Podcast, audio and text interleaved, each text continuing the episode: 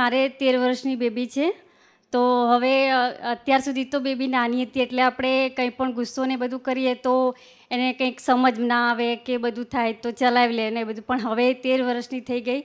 એટલે હવે મને એમ થાય છે કે હવે મારે મધર તરીકે મારો એની સાથેનો વ્યવહાર કેવો હોવો જોઈએ? એ હવે સારો રાખવાનો.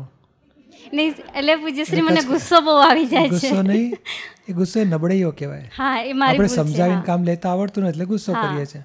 એટલે પૂજ્યશ્રી કેવું થાય? બે ત્રણ વાર મને પ્રેમથી કહેવાય પણ પછી બે ત્રણ વાર પછી પણ ના માને ને તો પછી મને ગુસ્સો આવી જાય છે. ના એટલે બે ત્રણ વાર જે કહ્યું ને એ કહેવામાં આપણી કચાશ છે. અને ના માને તો સમજો ને બાળક છે. અમુક લેવલનો અપેક્ષા નહીં રાખવાની કે એણે આટલું કરવું જ જોઈએ. બોલો આ સારું સારું ભણતા હોય ને તોય મમ્મીઓ કચકચ કરી કરીને તું ભણતી નથી તું ધ્યાન રાખતી નથી.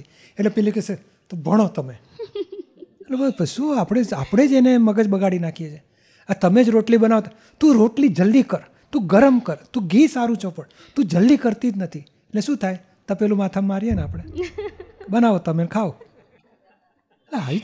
પૂજ્યશ્રી એવું તો નથી અરે નથી કરતા ને પણ ગુસ્સો કરો ને એટલે એનું રિએક્શન ઊભું થાય. હા બરાબર અને નથી કરતી તો આપણે તપાસ કરો કે કેમ નથી કરતી. હા એટલે શું એનું પૂજ્યશ્રી સંસર્જન પછી મને પણ એવું થાય કે મારામાં જ કઈ બરકત નથી. એવું પછી મારે ભોગવટ ભોગવટામાં નેગેટિવમાં નથી પડવું આપણે.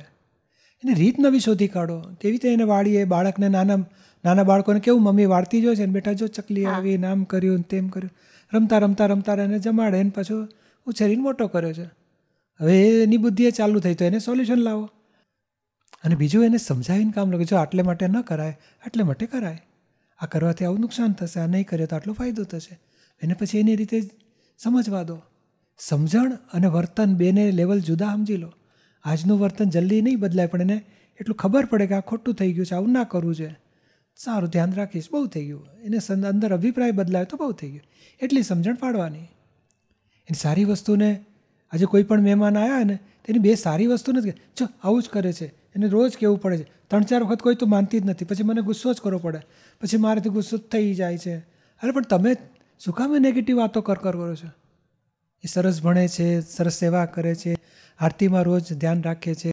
સારી સારી વસ્તુ બોલો બધી. હા અને આપણે થોડું એડજસ્ટમેન્ટ કરીએ કે આપણે કેમ અપસેટ થયા? શું કારણથી અપસેટ થયા? શું ફેરફાર કરવો જોઈએ? શું એને સમજણની રીત બદલી નાખવી જોઈએ કે જેથી કરીને એને સમજણ પડે અને મારે ગુસ્સો ના કરવો પડે.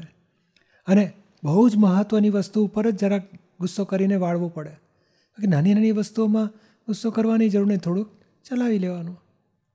સાફ સૂફી હોય કામકાજ હોય, કંઈક વસ્તુ પથારા કર્યા હોય, થોડું એડજસ્ટમેન્ટ કરી નાખવાનું, બહુ કચકચ નહીં કરવાની.